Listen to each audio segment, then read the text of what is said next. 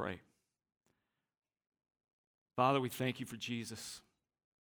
Wow, we thank you for we thank you for the blood of your dear son. That spotless sacrifice. Our perfect savior. The King of Kings and Lord of Lords who is coming again. We thank you for that. Father, we thank you that through the blood of Christ we can be saved forever. Our sins removed, our hearts changed, glory confirmed, an inheritance ours. Thank you for that. We thank you also that this salvation is available to all who would believe, to all who would come to Christ, to all who would approach you, Father, through Jesus. Their lives can be changed. That's not only our only hope, that's the only hope of this world that we live in. And Father, as this world takes a decided turn in increasing antagonism towards you, towards your church, towards the people that belong to you, towards your word, towards your truths, towards your law, towards your salvation, may we stand firm. May we not neglect such a great salvation. And Father, may we be courageous in standing in it and talking about it. May we not shrink back. For the times in which we live demand of us that we be faithful to our King, that we hold firm what we believe, and with full assurance of what is ours in Christ, what is to come. Father, may each of us resolve to represent you well as your ambassadors with all the time and with every opportunity we have left. I pray that in Jesus' name. Amen. Well, we have sung about it today. You've picked up on the theme of it in the scriptures today for sure. And it's an obvious point that the world is aware of too, not just the church, and that's that the Bible is a bloody book. In fact, that's one of the oppositions that atheists, humanists, agnostics tend to have against Christianity in particular, the Bible specifically. Why? Why so much blood? Why is blood such a, a permeating theme of the Bible? And, and let me make this clear as well. If you ever hear this argument, it's usually born out of, and I say this with sensitivity, not trying to be antagonistic towards anyone, but the argument that the Old Testament is a bloody book while the New Testament is a different sort of book, loving and kind and etc., it really just doesn't hold up to any scrutiny at all. I mean, the primary theme of the New Testament itself is the crucifixion of Christ for our sins. It's the foundation of four gospels, it's the foundation of every pastoral letter or epistle, and it is the sum theme of the book of Revelation the lamb that was slain for us. So, again, why is the Bible such a bloody book? The answer, in short, for us as Christians is this there's so much blood in the Bible because there's so much sin in the world. And it's been that way from the very beginning. From the very beginning, when sin entered into the world, into a utopia called Eden, into a place that God created for us, for our enjoyment, for our pleasure, for our fellowship with Him, where every need was met, where he himself was the satisfier.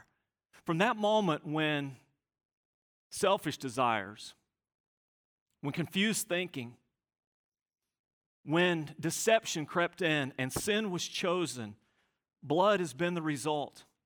The shedding of blood in Scripture has always been the result of our sin.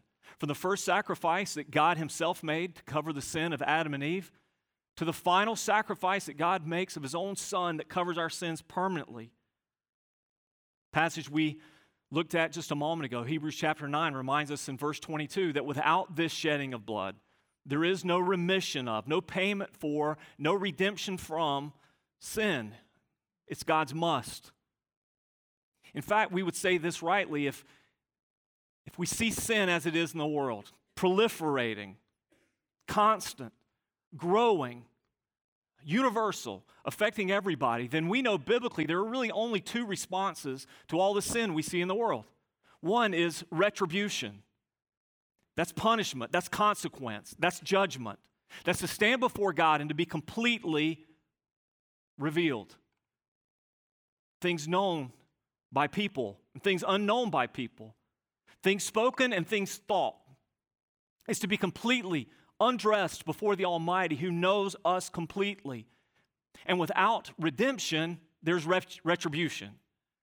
But the good news is this retribution doesn't have to be your fate, it doesn't have to be anyone's fate because God offers redemption. And those are the only two responses to human sin redemption through Christ, who took the retribution we deserve for us, or retribution that we receive because we deserve it. In preface to his book, Precious Blood, Richard Phillips writes this at the very heart of our Christian faith is a precious red substance, the blood of our Lord Jesus Christ. At the heart of it. So, why so much blood?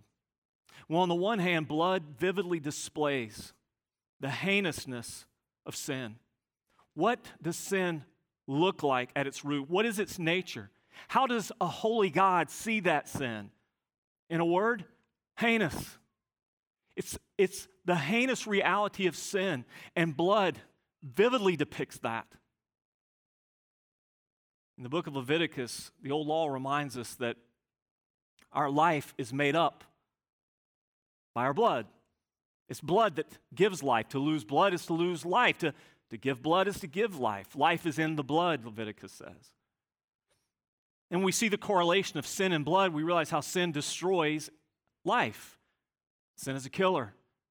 That's why when you see in Romans chapter 3 those correlations sin and death, sin and death. Blood displays the nature of sin. Blood also, at the same time, displays the just wrath that our sins deserve. God punishes sin with blood, that blood imagery. From the animal that he slayed outside the garden to his son that was slaughtered on a cross and in between, all of those sacrifices that the book of Hebrews speaks to, alludes to, describes bulls, goats, lambs, birds, all those sacrifices, helping us see sin deserves wrath. Wrath is the only just and right response to sin. But that's only one side. At the same time, when we look particularly to what Christ did for us, what you heard about before we took Lord's Supper together. What we've sung about and read about, what you know about if you're a Christian is this the blood also symbolizes love. How deep is God's love for us? What is the depth of God's love for us? The mercy God displays for us, the grace God gives to us, and what great cost afforded it to us? Blood. You want to know the love of God for you? By this, God demonstrated his love for us. While we were sinners, Christ died for us. It's the blood of Christ that shows the love of God for us. So, in one powerful, visceral, as Richard Phillips writes, precious red substance, we see sin and its consequence. And we see love and its response. And that's, that's what blood is for. And you know, God always knew it would be this way. He always knew it would be this way. Revelation 13 8 tells us that there is a book that has always been. Before the foundation of time, think about that for a moment. Let that stretch your mind. Before time began, there was a book in God's presence. And the name of that book, the book of life of the Lamb that was slain. Revelation 13 8. And all of us know this. If you've been in church very much of your life at all, you know that the very center of our faith is an event that was among the bloodiest, goriest, most gruesome, most heinous events in all of history. And that's the death of Christ on the cross. Our faith teeters at that event. Had Christ not died for us and been raised for us, the Bible makes it clear our faith would be futile. Our religion would be empty and worthless, and we would still be in our trespasses and sins. What would that mean for us? It wouldn't mean redemption would be our future, it would mean retribution would be our future. It all hinges in this moment. There's no salvation for anybody without the bloodshed of that event, Jesus on the cross. And what Revelation 13:8 tells us is this was God's plan before the foundation of the world. And he also tells us in the book of Revelation that this event is something that we're going to sing about and celebrate forever and ever. Revelation 5, verse 9. And they sang a new song, saying, Worthy are you to take the scroll and to open its seals, for you were slaughtered. We use the word slain, but slaughtered is the right word. It carries with it the real weight of what happened. You were slaughtered, and by your blood, your shed blood, your spilled blood, you ransomed people for God from every tribe and language and people and nation, and you have made them a kingdom and priests to our God, and they shall reign on the earth. The Bible says we're going to sing that. We're going to sing what God has accomplished for his own through the blood of Christ. Why is the, the Bible so bloody? Because we are so sinful, yet God is so good. And that goodness of God will shine through forever and ever. Now, in, Re- in Hebrews chapter 9, we see this comparison, contrast of the Old Covenant and the New Covenant. And they have this in common. Both the Old and the New Covenants were written in blood. The theme of blood is prevalent in both. They're both written in blood, but one of them is far better than the other. Right? So he talks about the Old Covenant. Everything covered in blood. The sacrifice is done in blood. If you were here last week, you saw the model depicting the tabernacle layout and how everything symbolized the holiness of God and the salvation offered to him and ultimately foreshadowed Christ who would give that salvation to us. Nothing that we could do, but only that which Christ could do for us. And all this in blood, everything covered by that as a symbolic payment for the sins that separate people from God. They're both written in blood, but one is far better. Why? What does Hebrews teach us about the new covenant that makes it so superior to the old? Well, the first is this it's better because Jesus is the mediator of it. He's the mediator of it. It's no human being, it's no earthly priest, it's no man like you and me, it's the Son of God that mediates it. I agreed to be the executor of my brother's estate. I envision doing a scene like that for his daughters. I want to find a wood paneled room where I can very solemnly read the will even though I know it doesn't exactly work like that. But I, I think I know my role in that to make sure, as much as lies within me, to see that those plans and those desires expressed in that will get carried out. I'm the executor of that. You know, as imperfect as that may be, I'll try to make sure my brother's wishes are carried out. Isn't it, isn't it cool to know that the wishes of God for you are mediated by Christ? to make sure that you get what God wants you to have, what God wants to give you for all eternity. You know who the guarantor of that will is and the executor of that will is? It's Jesus. That makes me pretty confident. How about you? To know that when I stand in glory and the will of God is unveiled, what God's inheritance is for the saints, it's guaranteed by Christ. He's going to make sure that it happens. It's also better because in this will, I'm finally and truly forgiven. It's not a constant act of reminding me of how much I need to be forgiven and how much I should continue to seek to be forgiven. It's, it's the state of forgiveness. I stand forgiven in Christ. My sins have been atoned for, His wrath has been propitiated, it's been taken away by what Christ did when He bore it for me. I'm finally forgiven. It's better because the result of this New covenant is an eternal inheritance. An eternal inheritance. Of what God does for us in the new covenant is not short lived. In the old covenant, what was their inheritance? You got a place to live. They gave, God gave the old covenant receivers a land, He gave them a law, He gave them earthly protection. It did not guarantee their salvation. Not everyone who was Jewish in the Old Testament, not every Hebrew, not every member of the nation of Israel went to glory when they died, went to heaven when they died. That was not part of it. It was a temporal covenant for them. The covenant that God made lasts forever and ever. The land still is theirs forever, but nobody lives forever, so they don't enjoy it forever. But our inheritance in Christ is forever. What God gives you, no one can take it away. It doesn't spoil, it doesn't fade. You never grow tired of it. It never becomes less interesting. It never becomes dull to you. There'll never be a time where you and I are going to be in heaven and we're going to be tired of what we do there. So if your image of heaven is some wonky thing that you picked up somewhere, like sitting up on a cloud strumming a harp and you don't even like music, forget about it. That's not what heaven is like. If you sit there and ponder sometimes, and you're sitting out there on the lake and you're thinking about heavenly things, am I going to get tired of being up there? No, you're not, because it's not going to fade, it's not going to spoil. That's very different than the stuff of this life, isn't it? If any of you are like me and you like that next shiny thing, and uh, you go through these cycles, you think, if I only had this, then I wouldn't want anything else. If I just had that, then I'd be done. I'd never want anything. Just, just give me that, and then I'd be satisfied. Isn't it amazing for us how quickly the shine wears off? The excitement is gone, and then it's over. That's the nature of temporal stuff. Heaven doesn't have that nature. It never fades, it never goes away. It's eternal. You see, only one covenant redeems us. That's our theme today redemption redeems us. what is redemption? Well, you heard a good biblical and theological explanation of redemption today already. Let me give you one simple definition Redemption is the action of regaining or gaining possession of something in exchange for a payment. Redemption is the action of regaining or gaining possession of something in exchange for a payment. I'll give you a simple example, a short term temporal example. When my daughter Sarah graduated from Belmont University in Nashville, we were up there for the weekend and we let her plan the weekend for us, where we're going to eat, what we're going to do, all that, you know, celebrate her.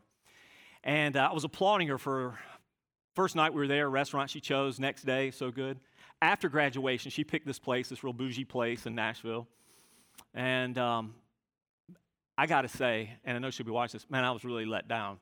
It was a dog.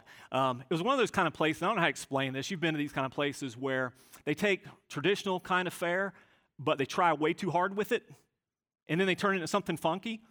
Like if you're going to make chicken fried steak, make chicken fried steak, but don't do whatever you just did to that because I don't know what that is.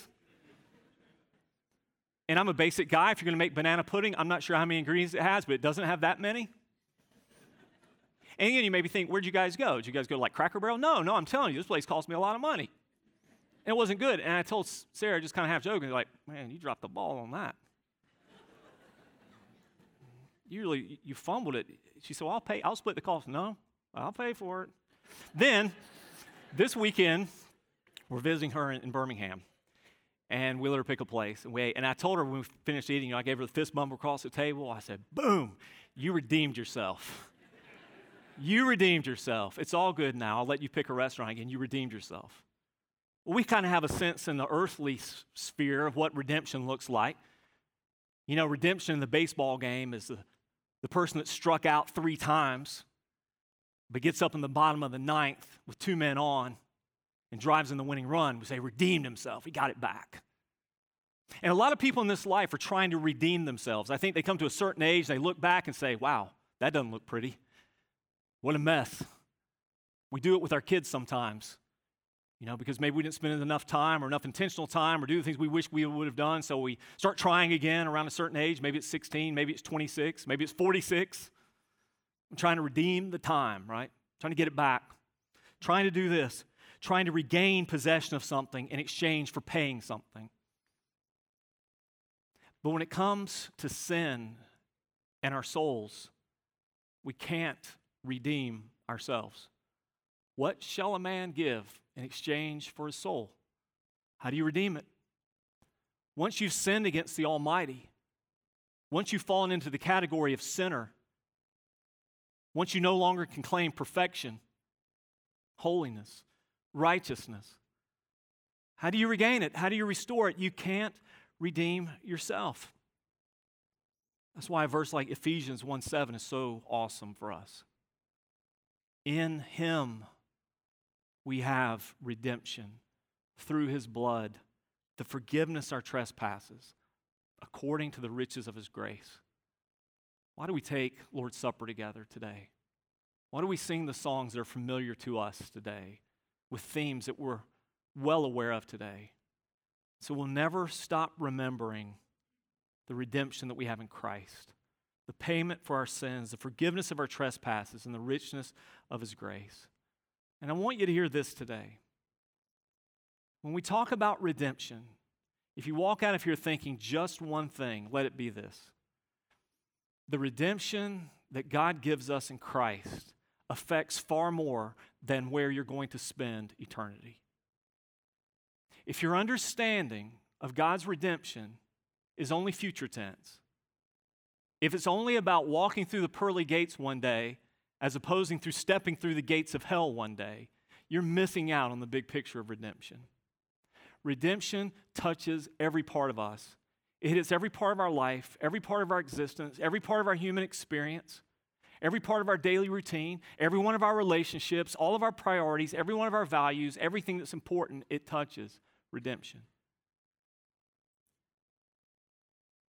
I want you to open your Bible to 1 Peter chapter 1 for a second. I'm going to take you over the quickest flyover of the value of your redemption in Christ from just one chapter in the Bible. There's so many others. There's so many statements about redemption and its value. But when you recognize this, God included me in the inheritance he wanted to give Christ. The inheritance of his son, who for whom all things exist. It's all his. It's all His. And it becomes ours with Him. We're co heirs with Christ. We get the inheritance of Christ. Can I show you a few things that does? Now, you're going to have to write fast. You have to think quickly. Look what we have been redeemed from. Look what's included in the will. When God wrote you in, when you got adopted in, when by God's grace, as a Gentile believer, you got grafted in, look what you got. Going quickly. Verse 3 says, according to his great mercy, he has caused us to be born again. God redeemed judgment for mercy. Judgment's what we deserve, that's retribution. But he redeemed it and gave us mercy. According to his great mercy, he calls us to be born again. Second part of verse 3, he says, We have a living hope through the resurrection of Jesus from the dead. God took the despair of this life and dying and saying, Now what? If there's nothing more but to live and then to die, how futile is that? God took our despair and redeemed it for hope. That's part of the redemption package. We've got a living hope. It's not just about going through this life and the pain and sufferings of it and then you die. How miserable is that for so many? No, there's living hope that we have because there's life after death, the resurrection of the dead. Look at verse 4. Verse 4 says, We have an inheritance that's imperishable, undefiled, unfading, kept in heaven for us. God redeemed all of our short lived stuff for forever stuff. He redeemed short lived for forever. It's not going to go away. It's not going to fade. It's not going to lose its luster or its value, and no one can touch it because Christ holds it. Short lived for forever. He redeemed that. If you're still living for the short lived, do you recognize He's redeemed you for something that lasts forever? Are you living for forever things? Look at verse 6. Verse 6 tells us that we can rejoice even if we have been grieved by all kinds of trials. Life's hard, right? I get it. You've been through tough stuff. I get it. Today's my son Mark's birthday. I was 24 today. Um, we visited him this weekend. It's always tough for us, always emotionally hard. Cecilia had eye surgery this week, so she had to fight back crying because it's not good for her eye surgery. Um, I couldn't cry because then it makes her cry. But you just push all that stuff down. No, it's tough. Life ain't always like it's supposed to be. But I'm telling you this if I didn't have a living hope, if I didn't have a promise of an inheritance that's imperishable, undefiled, unfading, I got no hope there. I got no joy there. It's Christ as part of the package of redemption that He gives us, it's part of our inheritance. We can change sorrow for joy even in trial. Verse 8 and 9 says, knowing that one day we're going to obtain the outcome of our faith, we can, up, we can rejoice now. So even when it's hard, I know one day my son's not going to have autism. He's not going to suffer. He's not going to hurt himself. He's not going to hurt others. He's not, he's not going to be in that shape. Knowing the outcome gives joy now. That's part of redemption. You get that when you get Christ. Look at verse 7. This faith that will take us to heaven, this faith that gives us glory, the Bible says is more precious than gold. How cool is it to know that the inheritance that God gives us redeems our gold for his glory? All the stuff that we live for, and all the stuff that we want and all the stuff that we accumulate, God's going to redeem that because there's something more valuable than that.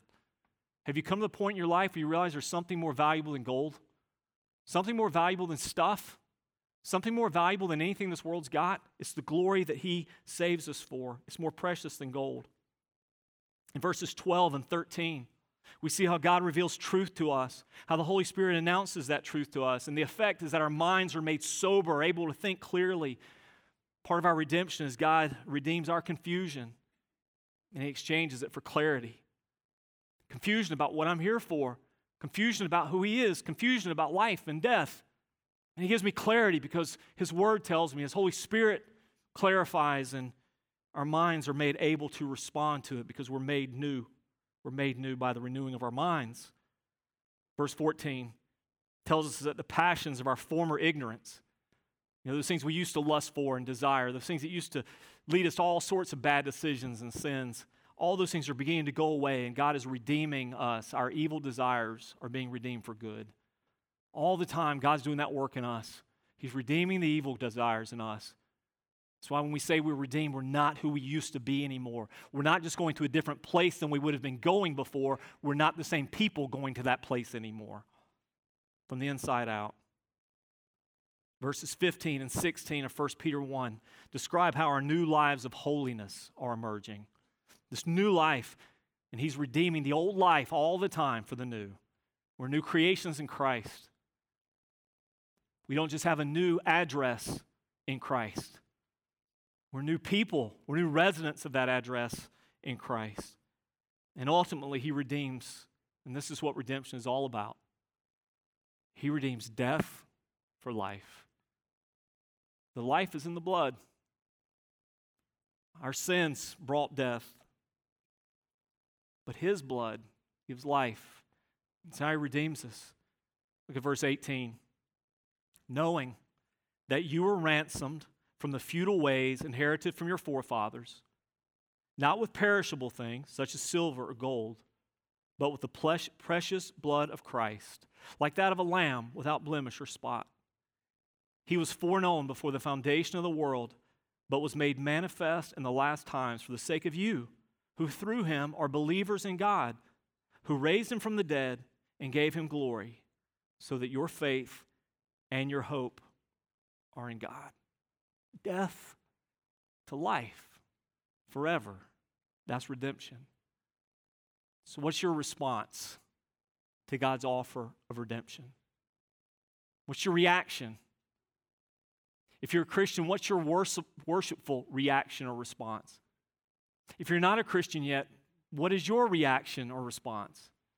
Remember what I said at the beginning?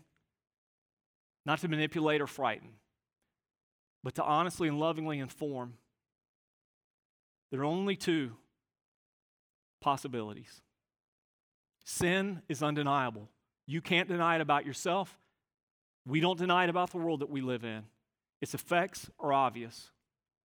And the only response to sin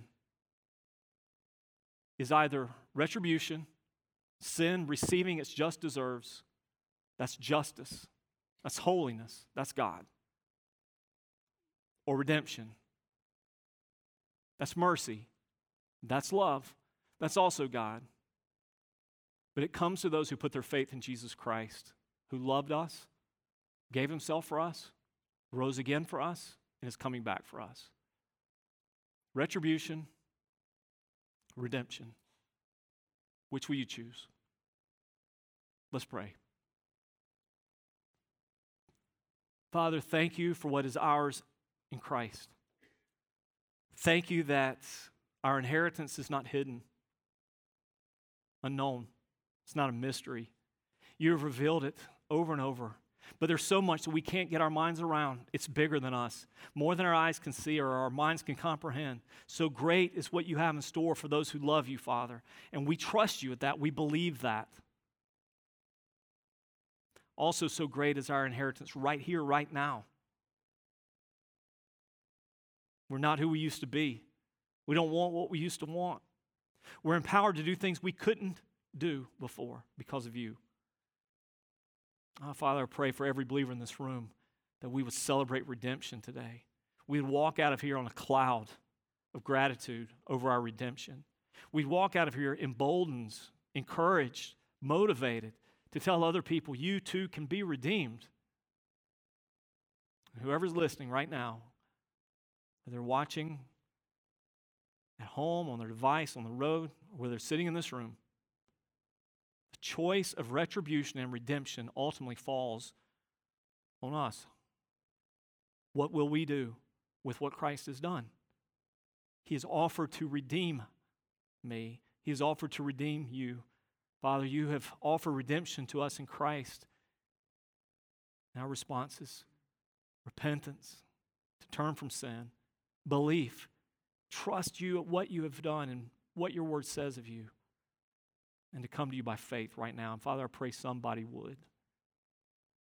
So, Lord, be glorified in our responses today. Father, we are your ambassadors in this world. We carry about this message of redemption, reconciliation.